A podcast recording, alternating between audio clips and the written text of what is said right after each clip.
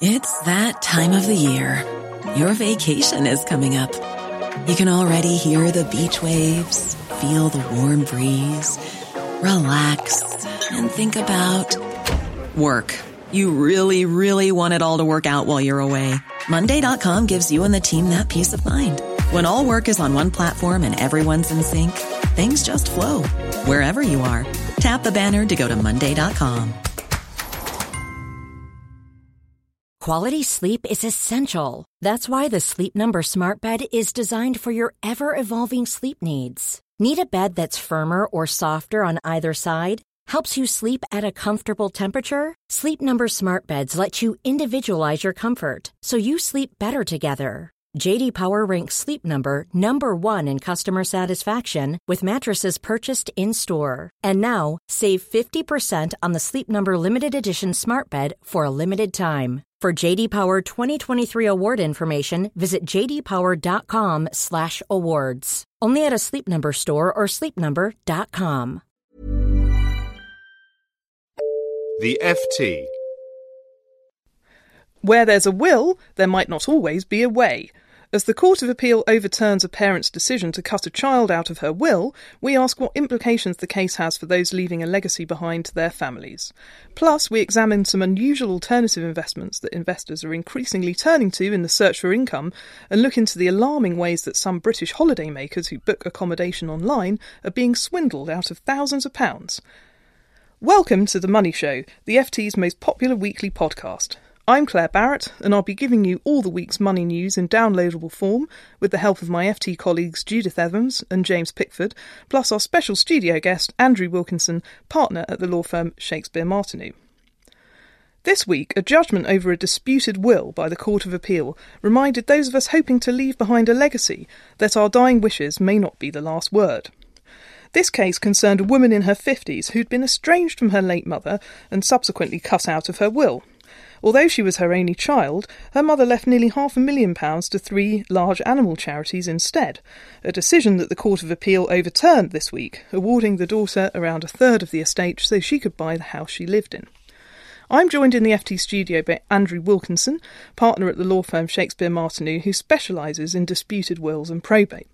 Andrew, thanks so much for joining us today. Now, for those listeners who haven't heard of this case, could you summarise why the Court of Appeal made this unusual judgment?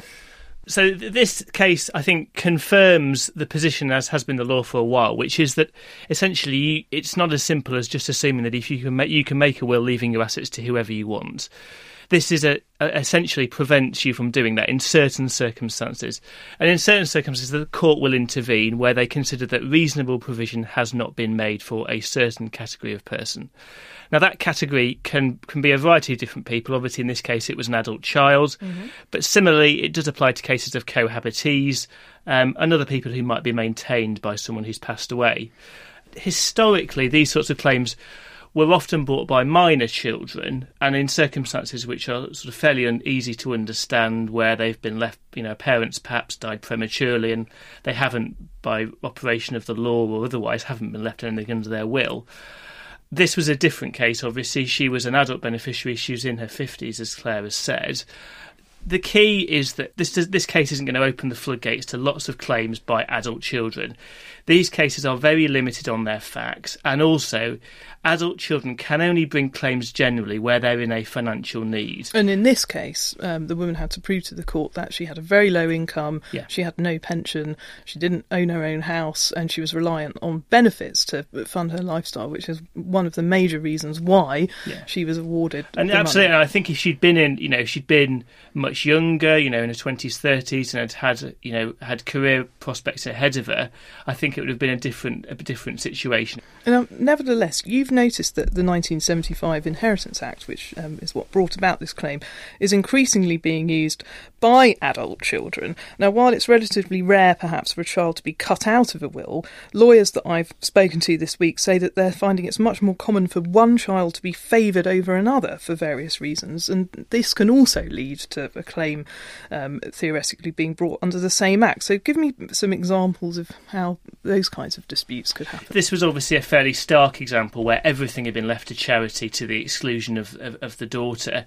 And of course, lots of cases aren't as stark as that. There's, you know, there's lots of competing interests, and you know, some some of the estate might be left to someone, and and the rest, some of the estate might be left to someone else. You know, in terms of sort of typical cases where these situations arise, common themes that I've spotted: the increasing rise of second families. There's lots of disputes between, for example, children from a first marriage and um, you know second or third type uh, spouses um, where there's a sort of discrepancy in earnings, so where certain children have been favoured over, over others for perhaps perfectly legit- legitimate reasons. Because one, where, may, one may be a nurse, one may be an investment banker, yeah, so you'd want to leave more yeah, money to exactly, exactly. And I, and I think it's the timing of these is always difficult, and they're often not about what they're about. They become the focus of a lot of family aggravation and dispute that's kind of built up over years you know, this case, it, it, it's very fact specific and it does turn on its facts. But that said, I think the ongoing publicity that this this case and similar ones will generate, I think, is only will only mean that these sorts of claims become more common. Um, people know about them. People are getting more litigious. But I also think there's a sort of external factor, which is um, in terms of people planning for their future or not planning, and the effect that the recession has had on that. I've seen a, a rise over the last few years of people becoming expectant, relying on inheritances, and it means that when they don't happen, they they fight for them. Well, in fact, you could say that while only a handful of these disputes might end up in court, the rise in, people prepared to kick off that you're that you're seeing is showing us that more and more young people are reliant on the fortunes of the baby boomer generation, who, let's not forget, have enjoyed final salary pensions, um, an unending um, rise in house prices. Um, it may seem, and all kinds of favourable government policies, which has enhanced their wealth at the same time when the younger generation is seeing their wealth um, diminished by, um, you know, having to pay for university fees, mm. um, less generous pensions, etc., etc. So the inheritance is really becoming a battleground of the future. From what, and of course, saying. it's it's all sort of it, it all creates its own expectation because the, the sort of reliance on parents and for you know deposits on houses and and all the other support that people get as they're sort of growing through life. I think that's kind of only serves to fuel the expectation and reliance on that inheritance at the end of the day. Now, in your job, you're advising families, often in difficult circumstances, um, who are planning on leaving a legacy or who are fighting over one um, at the end. Um, from the benefit of your professional experience, how um, can our listeners and readers guard against um, their families fighting over a legacy in future? What should they be doing? The obvious one, and I think it's it's overlooked far too often, is just talking to your family about what you're going to do and having these sorts of open conversations about this is the estate, this is what I want to do about it, and involve them in the process. I see far too many cases where these things come as a huge surprise, mm. and almost it's the surprise that causes as much harm as anything else ideally do it at the time when you're making the will. But if that's not possible, and I appreciate that sometimes that's not possible for various reasons, write a letter explaining what you've done and why you've done it, just so people have a better understanding as to why you've done it and the reasons for it. Of course, these things can be something of a double-edged sword. There's always a risk that, of course, they they sort of benchmark an expectation, and that the mere fact that you've mentioned not providing for someone might imply that there's some obligation on you to do so. So there can be a bit of a double edged sword, but I think most of the time explaining to people why you've done it and, and what you've done, I think is helpful. And while you're still alive, absolutely, would be preferable. Well, thank absolutely. you very much, Andrew, um, for, for joining us and for the benefit of your advice there. Still to come on the FT Money Show, if you're about to jet off on holiday, before you set off into the sunset, listen to the scams that some unlucky holiday makers who booked their accommodation online have unfortunately fallen victim to. Before that, this week's FT Money cover feature examines the lure of alternative investments that investors are increasingly turning to in the search for income. I'm joined in the studio by FT Money reporter Judith Evans, who's been investigating the pros and cons of an array of weird and wonderful asset classes. So, Judith, you're telling us in FT Money this week that retail investors now have hurricane insurance and caravan parks in their investment portfolios? How on earth has this happened? Well, that's right. Within a lot of ready made portfolios that people buy, whether that's in the form of a multi manager fund or a wealth manager's portfolio or something similar, there increasingly will be so called alternatives. That's a bit of a catch all, but it generally refers to asset classes that are not straight up equities, bonds, or property, and that often offer a higher yield than you can get from equities or bonds at the moment. And that's really the key. Investors are desperate for income. And with interest rates low and bond yields low, fund managers are really looking a bit further afield in the search. Now, other than hurricane insurance and caravan parks, what other alternatives have you looked into this week? Well, there are a few of them. A big one recently has been peer to peer lending. That's existed for about 10 years, but you've been able to buy it in the form of an investment trust for the past year. And that's really led a lot of multi asset fund managers and equity fund managers to put money into it. Right. Another one is renewable energy. That's another sector which has really ballooned over the past two years or so. We're not sure right now where that's going, given that the government seems to have changed its mind a bit about green subsidies, but it's certainly done well for Indeed. investors over those two years. And um, aircraft leasing, I understand, is another area that fund managers are looking at. That's another one, yes. Um, there are these funds which buy aircraft and then rent them out to airlines. Um, that obviously generates a steady rental income, but there are risks, including are the planes valued correctly and is the airline credit worthy? Having had the example recently of Malaysian Airlines, that's a bit of a cautionary tale on many levels. So, obviously, the risks are, are higher, but what kind of returns are potentially on offer to investors and funds? Well, it varies by the asset class, but um, peer-to-peer global investments, one of the really popular trusts, is targeting a yield of six to eight percent. Some of these asset classes offer even higher yields. Wow. So it sounds very tempting, but should self directed investors be buying into these trends? No, they should not. These are asset classes which uh, multi managers and the rest have been investigating closely, but most retail investors don't have the capacity to do that. And in fact, there have been a number of scandals relating to direct sales of asset classes that really aren't suitable for you and me to be buying on our own. For example, student accommodation or life settlements, which are the life insurance policies of US pensioners. The so called So- death bonds. That's right. So this really is a case of leave it to the experts, I think. So if investors are looking to gain access to these higher yielding alternatives via a fund, then there's less of a risk. That's right. If you buy, for example, a multi asset fund, it depends on the type, but it may well have an alternatives allocation, and that will likely be limited by various regulations. So you can be confident that your fund managers will not go overboard in buying crazy asset classes. Well, as always, the lesson is look at the small print. Um, but thank you very much. That was Judith Evans, and you can read much more about her assessment of various different alternatives in this week's edition of FT Money. Before our final item, a reminder that you can read this week's FT Money as part of the Weekend FT, which is widely available on both Saturday and Sunday, or read us online at ft.com slash money and follow us on Twitter at FT Money. Now for our final item. The rise of online accommodation booking means more and more of us are turning to the internet when we book accommodation to go on holiday abroad. However, there's been a corresponding rise in the number of scams affecting holidaymakers who've chosen this way of booking a holiday. I'm joined by James Pickford, the deputy editor of FT Money, who's been looking into the various scams which are going around at the moment. James, welcome to the show.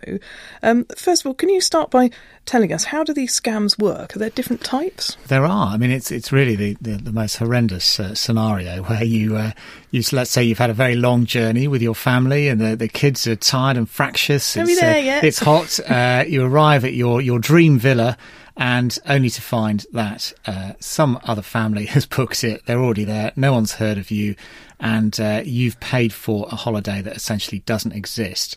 And this um, comes about because fraudsters are um, at the point of booking are able somehow to intercept uh, emails that you might be sending to the owner and essentially pose as that owner and redirect these emails to them and then ask for payments which go to uh, their bank accounts and then obviously they vanish. But there are other little variants on it. Um, they can construct completely sort of fictitious um, websites um, advertising villas.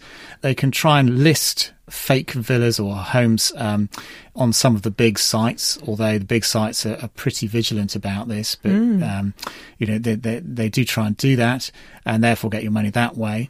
And of course, uh, quite apart from that, if you get into a, a sort of communication with with a villa owner who turns out not to be a villa owner, they can simply try and get your payment details and and do just as you would with any other sort of communication. They might try and use those details to get into your bank account. And last year, ABTA the, and the City of London Police said that, that there was 2.2 million pounds worth of uh, this kind of fraud um, in the UK and that's presumably just the, the fraud that's been reported to them. But it's not always the holiday maker who ends up getting scammed. It can actually be the owners of the villa who lose out as well, you found. You're quite right. There's It's very unusual, this, but um, an owner might uh, get into hot water where they're approached by someone uh, who says, Yes, a wonderful villa. I'd love to book it for, for two or three weeks and sometimes longer. And you think, That's great. I've got four weeks booked out. And then the story goes that um, they did originally have another booking with another um, another owner of a, of, a, of a, holiday home.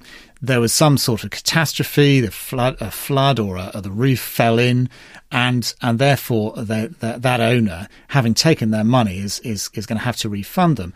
But of course, the other place they say was much more expensive, so that cost five thousand pounds compared to your your three thousand pound charge. They say, well, very simple why don't I get the other owner to send you a check? Um, you receive that, bank the check, and then you know by bank transfer you can um, you can give me the difference. Yeah. And there there we go. All very simple. Of course, that happens. The check arrives uh, from the supposed um, other owner. You put it in the bank. It appears to go in as as many foreign checks will. They appear to, to, to deposit perfectly safely. You then transfer your money, but then the check bounces which can happen, and uh, and suddenly uh, this person has vanished. So so that's another variant. Well, what can you do to stop yourself from being scammed? Is the obvious question to ask. Well, there are there are warning signs. Um, there are precautions you can take if you're looking at a website and you see, and you're particularly if you're making a payment, but any sort of secure transaction, you should be uh, they should be on the web address um, HTTPS as yeah, the beginning of a secure thing. Crucial and S. Any little any little variance in the way in the spelling of the the website or that sort of thing uh, might suggest you know that that's a big alarm bell for someone trying to fake a website you can also take a look when you're looking at um, at holiday homes or villas or whatever.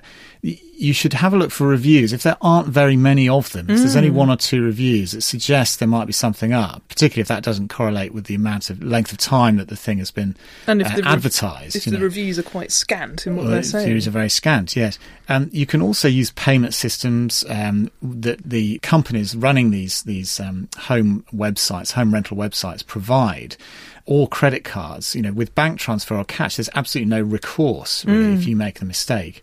And then, of course, if you are booking a, you know, a, a six bedroom villa in Ibiza um, for two weeks and, and this was being offered to you at uh, £500, then maybe you should think twice because that's just too cheap, you know. The other thing, of course, is to not engage in email communication with with people where they they're trying to tempt you off grid, as it were. So if you're going through one of the reputable sites, they will have their own messaging communication mm. system.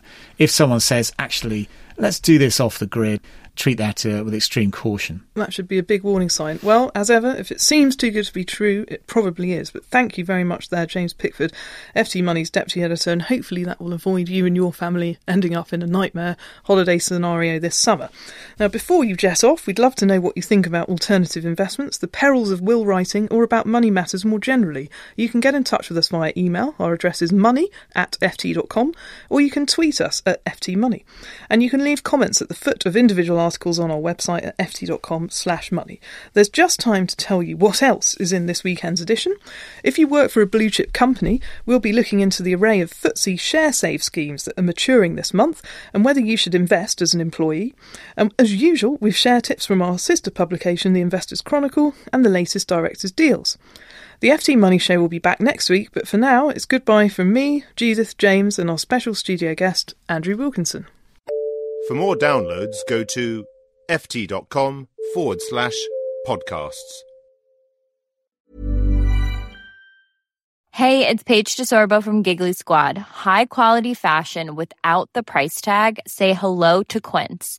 I'm snagging high-end essentials like cozy cashmere sweaters, sleek leather jackets, fine jewelry, and so much more. With Quince being 50 to 80% less than similar brands. And they partner with factories that prioritize safe, ethical, and responsible manufacturing. I love that. Luxury quality within reach. Go to quince.com slash style to get free shipping and 365 day returns on your next order. Quince.com slash style.